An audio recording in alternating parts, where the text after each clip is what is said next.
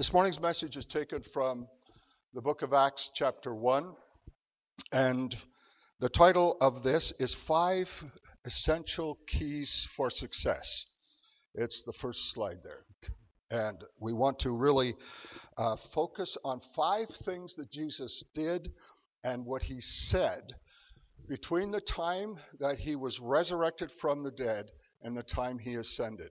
That 50 day period was absolutely critical to what God was going to do in the in the future. In fact, if his disciples uh, missed what Jesus was teaching and doing in that period of time, uh, the, the church would never have succeeded.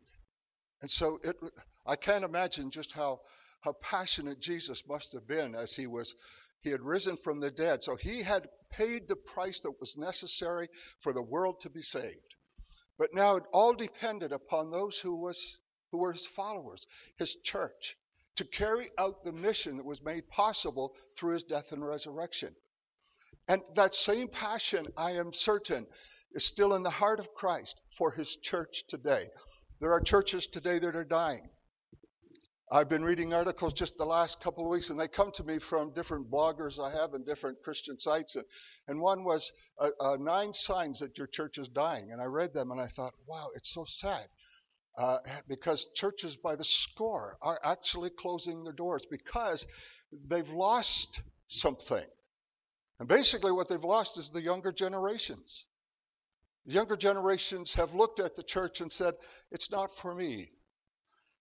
But what they haven't seen is the risen Jesus. Because once you have a glimpse of the risen Jesus, it changes things. The church becomes the most important part of your life. It, it, becomes the foundation upon which you build your life. It becomes the foundation upon which you build your, your, your family and your church. Acts chapter 1, verses 1 to 3. In my former book, Theophilus, I wrote about all that Jesus began to do and to teach until the day he was taken up to heaven, after giving instructions through the Holy Spirit to the apostles that he had chosen. After his suffering, he presented himself to them and gave many convincing proofs that he was alive, and he appeared to them over a 40 day period. I want you to notice he appeared to them. He showed himself alive with many convincing proofs. You see, the church would never have seated, succeeded if, had this not have happened. The death and resurrection of Jesus would have never taken them into the future with the passion and the conviction and the sense of mission they had, had they not had this impersonal, this personal post-resurrection encounter with the living Christ. And friends, this morning, as the church, we need that as much today as they did then. Christianity is not just a set of doctrines or practices, but Christianity is founded on that wonderful revelation of Jesus to our hearts and to our lives that is both personal in each of our lives and corporate in the whole church. Every one of us here this morning who know Jesus could give a different story of how he appeared to us. How you were first convinced that you needed to give your life to Christ because He died for you, that He lives for you, that the purpose of life is in serving Him. And, and what God is doing today is building His church. There would be as many different accounts of your personal experience with Jesus as there are people here today that know Him. He does do that. He shows himself alive with many convincing proofs. The world needs those convincing proofs today. You say, well, that must mean miracles and healings. And yes, of course it does. But it means something even greater than that. It means the evidence of a life that's been changed by the power of Christ. There is no greater witness than that in all the earth. Our lives need to, re- to reflect a, a something dynamic that can only happen through a personal res- uh, relationship with Jesus, a personal conviction that He is alive. And if you don't have that conviction today, or if you had it once, but you seem to have drifted away from that personal relationship with Jesus that you once had, and you want that restored, well, today it can begin. And I pray it will. If you're here and you've never began a journey with Christ, to follow him as his disciple, as a follower of Christ, then today can be your beginning as well. And that'll change your life forever, not just for time, but for eternity. The second important key that Jesus gave is that he gave them instructions through the Holy Spirit. That's the third slide. After giving instructions through the Holy Spirit to the apostles he had chosen. Instructions, some translations say commands. After he gave commandments, if you have a King James uh, version or other versions use the word commands, or as our, what we're quoting here, the NIV, it says instructions. They're the same thing. Commands. There are some things, some people in this generation which live, live particularly where, where, people say, I'm my own person. I'm not going to be commanded or directed by anybody. Uh, I'm not under anybody else's rule. I'll just do my own thing. And we live in a culture that celebrates that uh, to some degree. In fact, to a, a great degree. But when it comes to knowing Jesus, you can't just know him and yet not obey him. You can't just know him and yet not have a, a real sense that your life has a, a framework within which you live and move and have your being in Christ. And so the commands of Jesus, the commands of Christ, are very important. In fact, there's a whole sense today among some people that all the commands of the, are of the old of the Old Testament aren't valid today because when Jesus came, we received grace and we don't have to worry about the law. Well, let's look at a couple of scriptures. Matthew chapter 5, verse 17 to 18. Do not think that I have come to abolish the law or the prophets.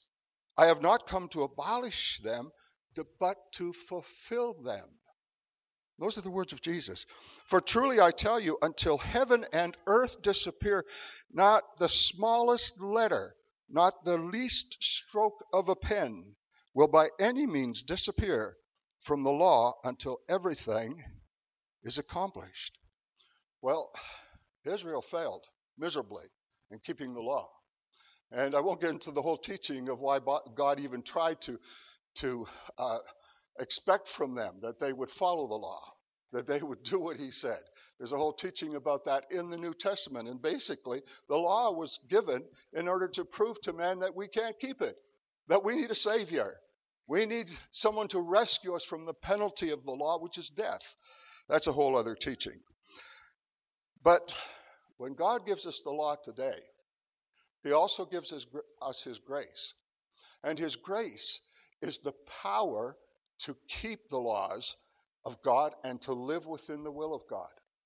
And one of the greatest failures of the church is that we have the doctrines of grace, but we don't have the power that enables us to keep the doctrines that grace is all about. In Romans chapter 8, verses 31 to 32, we read this What then shall we say in response to these things? If God is for us, who can be against us?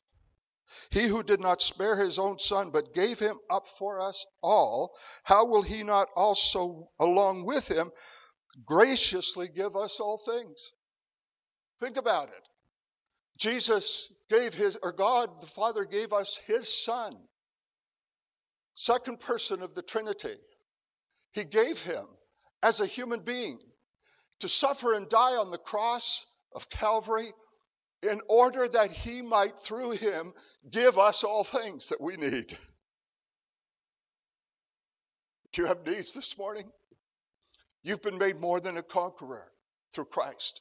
That provision is there for you. You're having a struggle keeping the commands of God. You're struggling with sin or addiction or some other thing, doubt or unbelief. Listen, the power of God's grace is here for you today to enable you, to equip you, to make you more than a conqueror because He loves you and gave Himself for you. And the Bible says that Jesus will build His church upon the ability of people. It's really not so much the ability, it's more the willingness of people to receive the grace of God in their lives and to be able to obey the commandments He gives. Some people say, well, The commandments are gone, they, they don't exist. And, and, I'm just going to give you right in your notes, I'll just give you one example this morning. But for every commandment in the Ten Commandments found in Exodus chapter 20, there are several New Testament counterparts. For example, the first commandment is, You shall have no other gods before me. In um, uh, Mark chapter 4, verse 10, Jesus said to him, Away from me, Satan, for it is written, Worship the Lord your God and serve him only. I won't go into the context where he said that, but that's what Jesus said, which is a corresponds to that commandment, that first commandment of Exodus, Exodus chapter 20. Jesus said, For as it is written, he was referring to the commandment of the Old Testament, bringing it into the New Testament, and teaching and giving his life so that we would have the power to keep them. Your notes give you references for all of the commandments, and I'll just I'll just uh, leave it there for now. The third thing I want to talk about is what Jesus said about the kingdom of God. He appeared to them. Uh, this is slide number seven. He appeared to them over a period of 40 days and spoke about the kingdom of God. For 40 days, this was critical to what Jesus did. He showed himself alive with many infallible proofs. They saw the miracles of his physical resurrection. Uh, other proofs, I'm sure, that they had experienced in their own lives as they look back at the miracles and the things that Jesus had done and said. But now, in this very special time of concentrated training and impartation, in preparation for the beginning of the church that would happen on the day of Pentecost just a few days later. Jesus talked about the kingdom of God. And in the minds of the disciples, they didn't understand what that meant exactly. Jesus went to great lengths uh, to teach about the kingdom of God. And later, when the Holy Spirit came, they started to understand what he meant. Um, first, I'm going to talk just about two things today. I'm going to talk about the difference between the kingdom of God and the kingdom of the kingdoms of this world, and I'm going to talk about the kingdom of God and earthly kingdoms or political kingdoms or nations. And I'll just talk about each of them briefly. The first thing is that there is a distinct difference between the kingdom of God and this world in which we live. In 1 John chapter 2 verses 15 to 17, Jesus said, "Do not love the world." This is slide 8. Or anything in the world. If anyone loves the world, the love of the Father is not in them. For everything in the world, the lust of the flesh, the lust of the eyes, and the pride of life comes not from the Father, but from the world. The world and its desires pass away, but whoever does the will of God lives forever. So here's this thing called the world, the cosmos. Sometimes it actually refers to the physical creation, but that's not what Jesus is talking about here when he refers to the world. He's talking about a system of things that has as its tempter or driving force Satan, and the power of the world is the power of sin. It's the power of human rebellion that which has been with us since the beginning. So the world, the lust, he says, of the flesh, the desire to satisfy the physical person rather than the spiritual person, to sacrifice spiritual realities and pursuits for the physical needs and the physical pleasures of life. And they can come in many forms. It can be sports, it can be uh, money, it can be just so many different things. One of the ways that God confronts the church with this whole thing about the the lust of the flesh, the lust that satisfies me. That uh, it, one of the ways is tithing. It's the giving of our finances, the surrender of our finances to the lordship of Christ. And the New Testament is full of scriptures that teach about that. And so eh, these become challenges to us. This comes back not just to the resurrection of Jesus and our relationship with Him, but the commandments He gives that in obedience to those commandments, we come into the fullness of the kingdom of God in our lives. And so, whenever Jesus presents to us the kingdom of God and the kingdoms of this world, he challenges us with the lust of the flesh. And then he talks about the lust of the eyes, the things that we don't have but we want, things of this world, more money, more influence, more whatever. It can also refer to sexual sin, not satisfied in your marriage with the spouse God has given you, or just before you're married, getting involved in, in sexual relationships outside of marriage. All of these become lust based, they become world based, they become Satan the tempter based instead of the kingdom of God based. And then he talks about the pride of life, how we become so independent from God. Spiritual pride, the pride of man, is to live his life or her life outside of the provisions of God, to even deny his existence, to, exo- to deny his claims in our lives. By the way we live, to deny the provisions of the cross and the call of God to obedience to the cross. To live a life that is acceptable to God through the sacrifice of our lives in keeping with the sacrifice of Christ.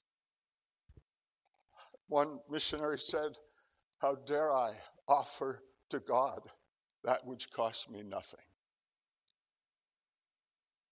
When what he gave to me cost me everything. So, what did Jesus pray? His great high priestly prayer of John chapter 17, he wrestled in prayer with the great challenges that the church would face between the choice between the kingdom of God, the authority of God in our lives, and the provisions of God in our lives, the wonderful graces of God that are offered through his kingdom, between that choice and the choice of the world. And he said this I pray for them, referring to his church. This is number nine. I'm not praying for the world, but for those you have given, me, for they are yours. So there, there, there was this, fo- this group of followers, but Jesus saw beyond the group of followers to right here, right now, today in this church, us who've chosen to follow him and to serve him. And you know what? He's praying for us. Do you know that Hebrews chapter 7 says that he forever lives as our high priest, making intercession for us? Wow, there's a prayer meeting going on in heaven right now.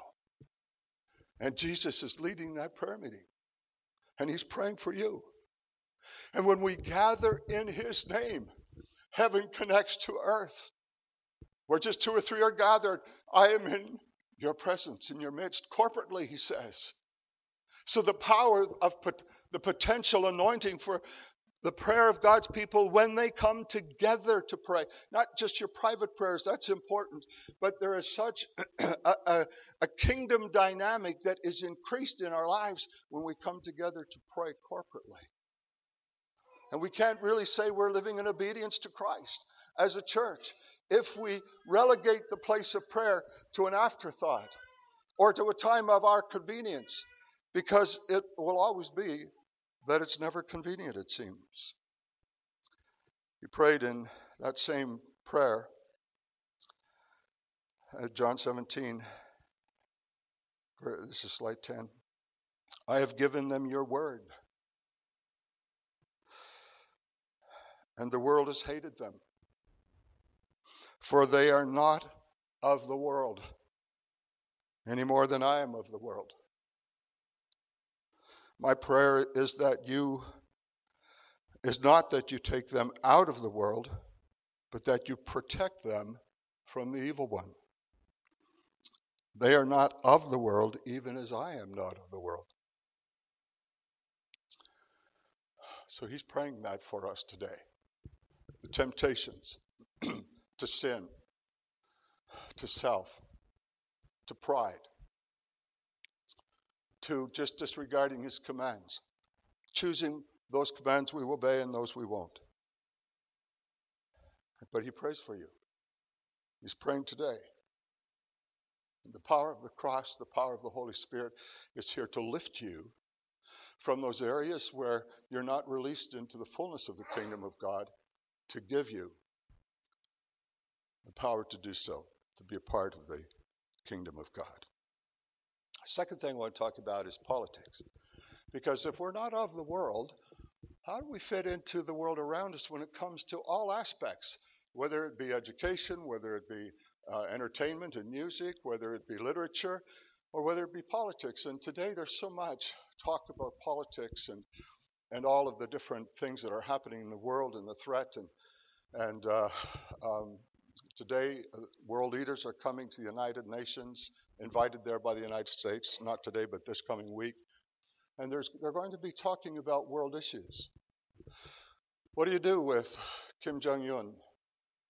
And again, another missile this week, and again right over the nation of Japan.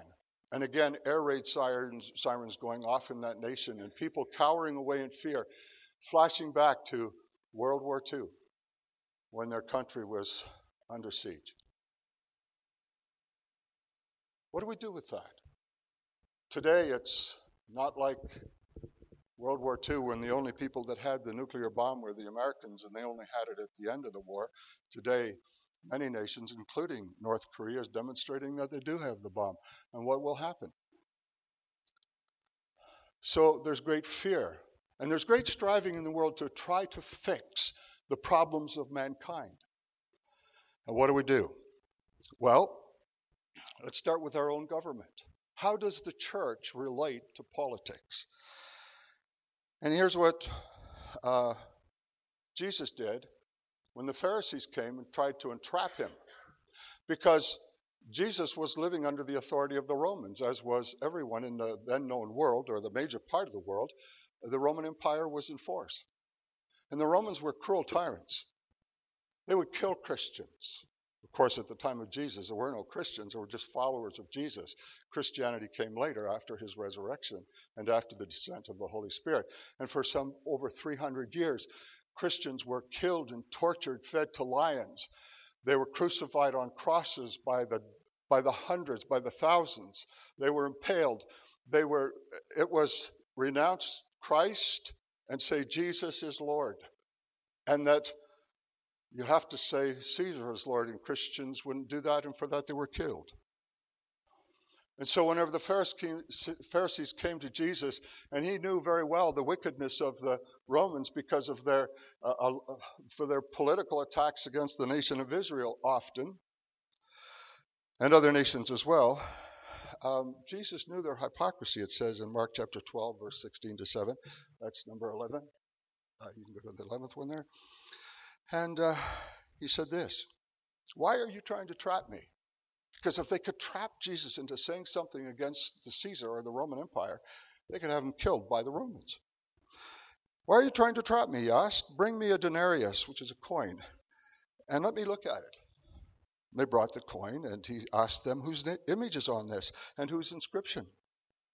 Caesar's, they replied. Then Jesus said to them, Give back to Caesar what is Caesar's, and to God what is God's. So Jesus was in that statement to the Pharisees making a distinction between the kingdoms of the world and the kingdom of God.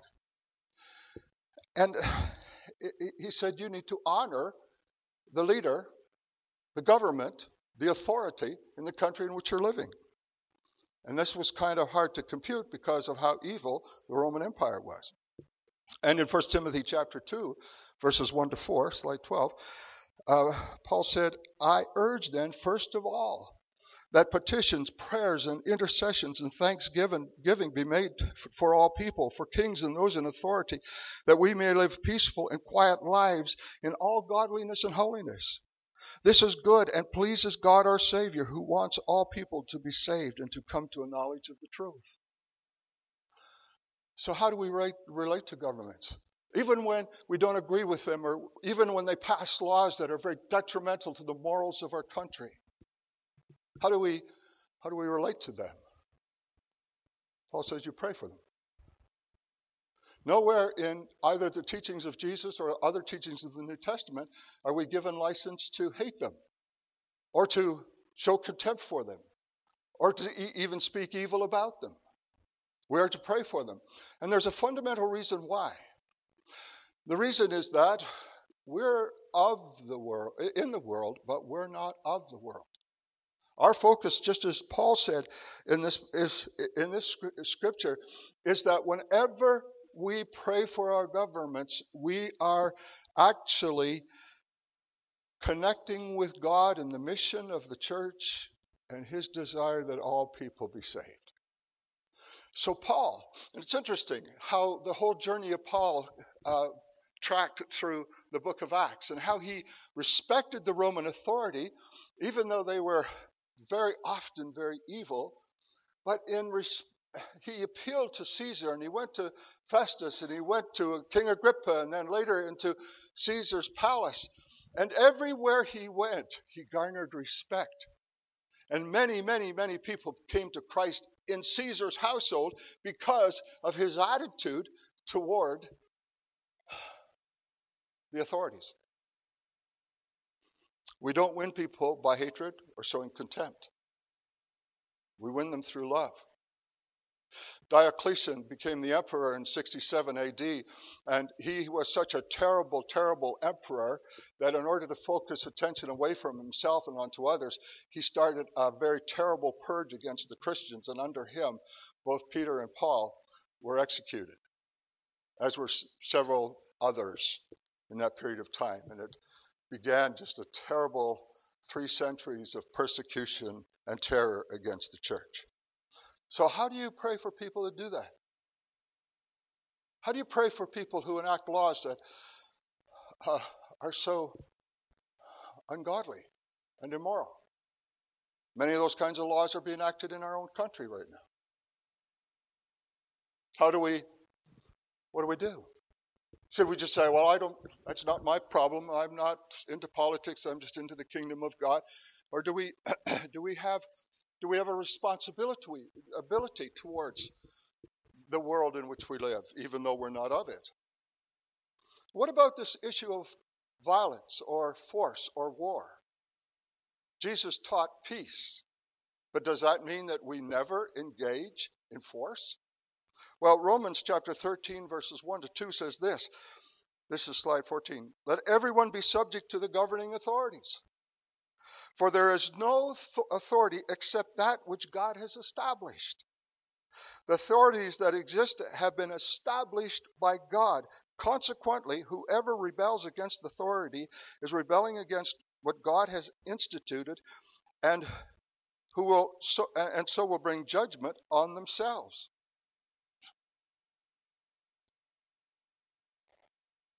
He went on to say, Authorities do not bear the sword for no reason.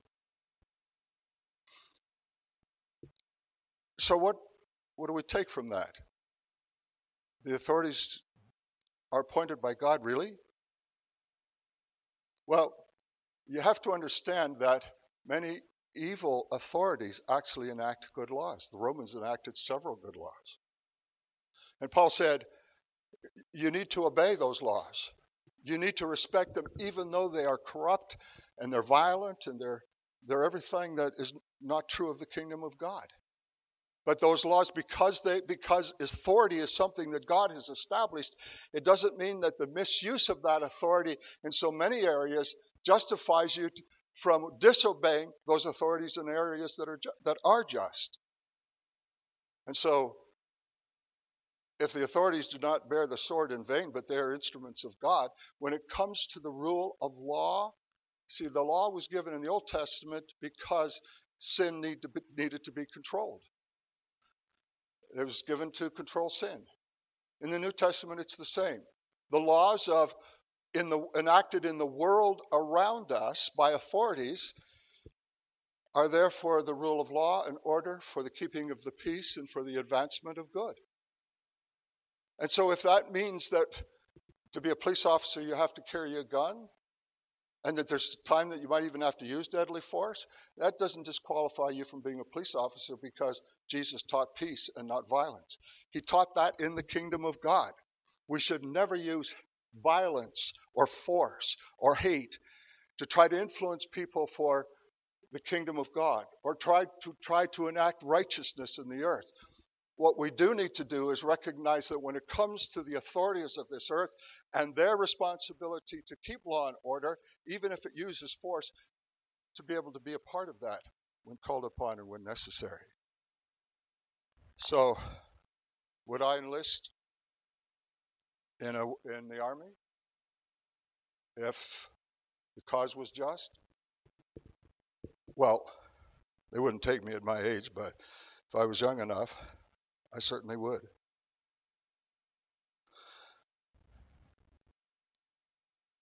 So, politics, the world, sorting it all out.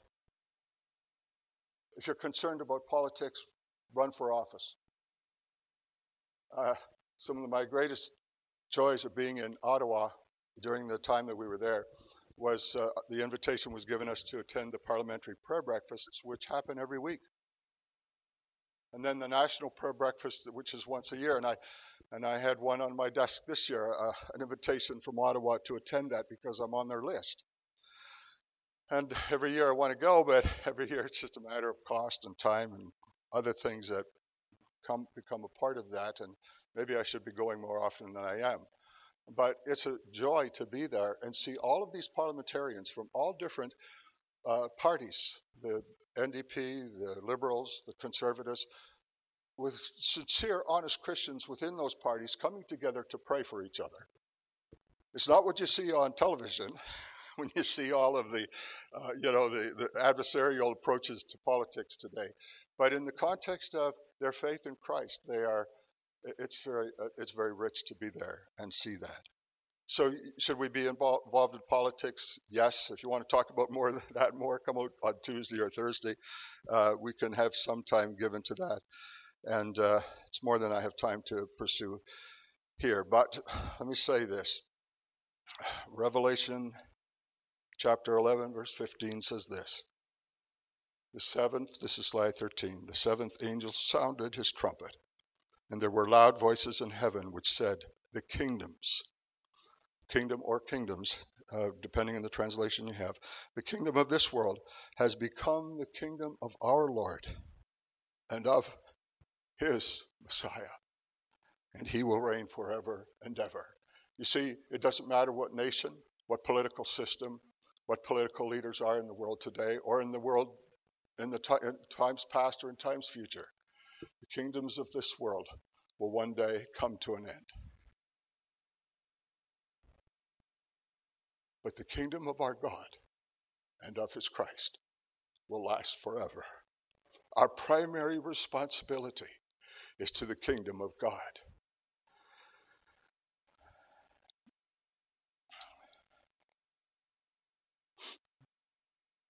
I'm going to jump down to slide 16 or 15 now. Um, the fourth thing that Jesus said, and I'll be talking about this more next week the four key, fourth key, if you will.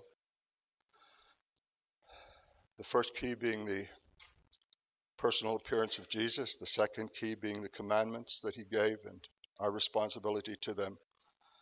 The third key being the kingdom of God in its many facets. I only just touched briefly on a couple this morning. But now, this fourth key. Jesus said, John baptized with water, but in a few days you will be baptized with the Holy Spirit. That was a concept they didn't quite understand. They knew Jesus. He had been with them. He was right in front of them physically when he said this. But who's this Holy Spirit? And how do I get baptized by him? Is there somebody going to come along and take me down to the Jordan and baptize me? And is, is this a second baptism in water? What is this? And so he they, they were not sure about what it was. And so he said, You go to Jerusalem and you wait. And they did, in obedience to Christ, for 10 days in an upper room with nothing happening. They were praying, they were interceding, and the Holy Spirit came. And we'll talk about that much more next week. And then finally, the fifth key As Jesus is talking about the Holy Spirit and the kingdom of God and all of these things and showing himself, they, they start to focus on the here and now and the temporal expression of the kingdom of God. This is slide 16. And they gathered around him and asked him, Lord, are you at this time going to restore the kingdom to Israel? And he said to them, It is not for you to know the times of the dates that the Father has set by his own authority. And then he went on to say, But you shall wait in Jerusalem until the Holy Spirit comes. Um, how much time should we give in trying to figure out Bible prophecy or when this or that or that or the other thing is going to come? It's important to do so. The book of Revelation says it's very important to know the times and the seasons. But we can be so fixated on that we miss the purposes of God in the earth today to establish his kingdom. We know he's coming, we don't know when. We don't know we know the kingdoms of this world will vanish and and the kingdoms of our God, the kingdom of our God will rule and reign forever. We know there'll be a new heaven and the new earth wherein dwells righteousness, the very essence of the kingdom of God, in its uh, uh, in its total release of expression. We know these things are coming, but what is important right now is the mission.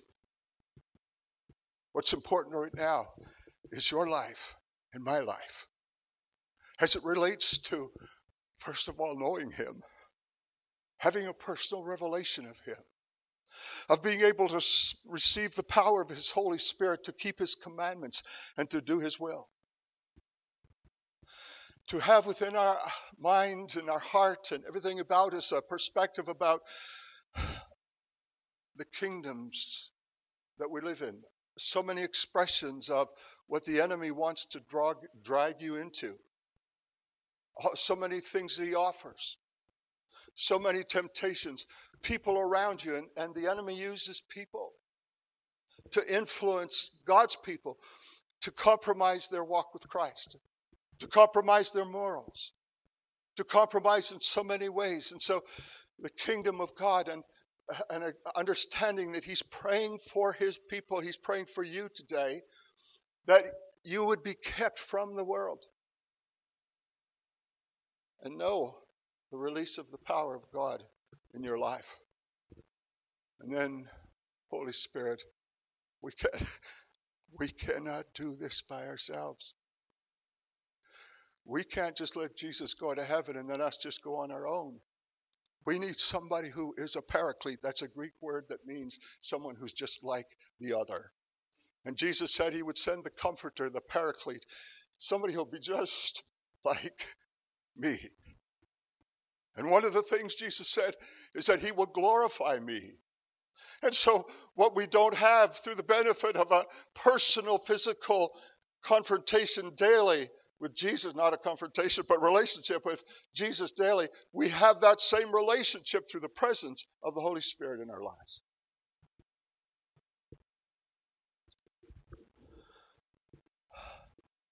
How many want more of God this morning? How many want to see him in all of his wonder and beauty? We're going to enter into worship in just a few moments. One very important part of worship is our tithes. As we bring our tithes to the Lord, we're obeying precepts of his kingdom. So, worship team, would you come? And ushers, you don't have to wait for them, just come right now, and we're just going to worship the Lord together with our tithes. And this is such an important part of the kingdom of God, the church, obeying the word of the Lord. So as you offer your tithes, and some of you might have already given in the in the office through the Interac, it doesn't matter how you do it. We know, Lord, that you're building your church.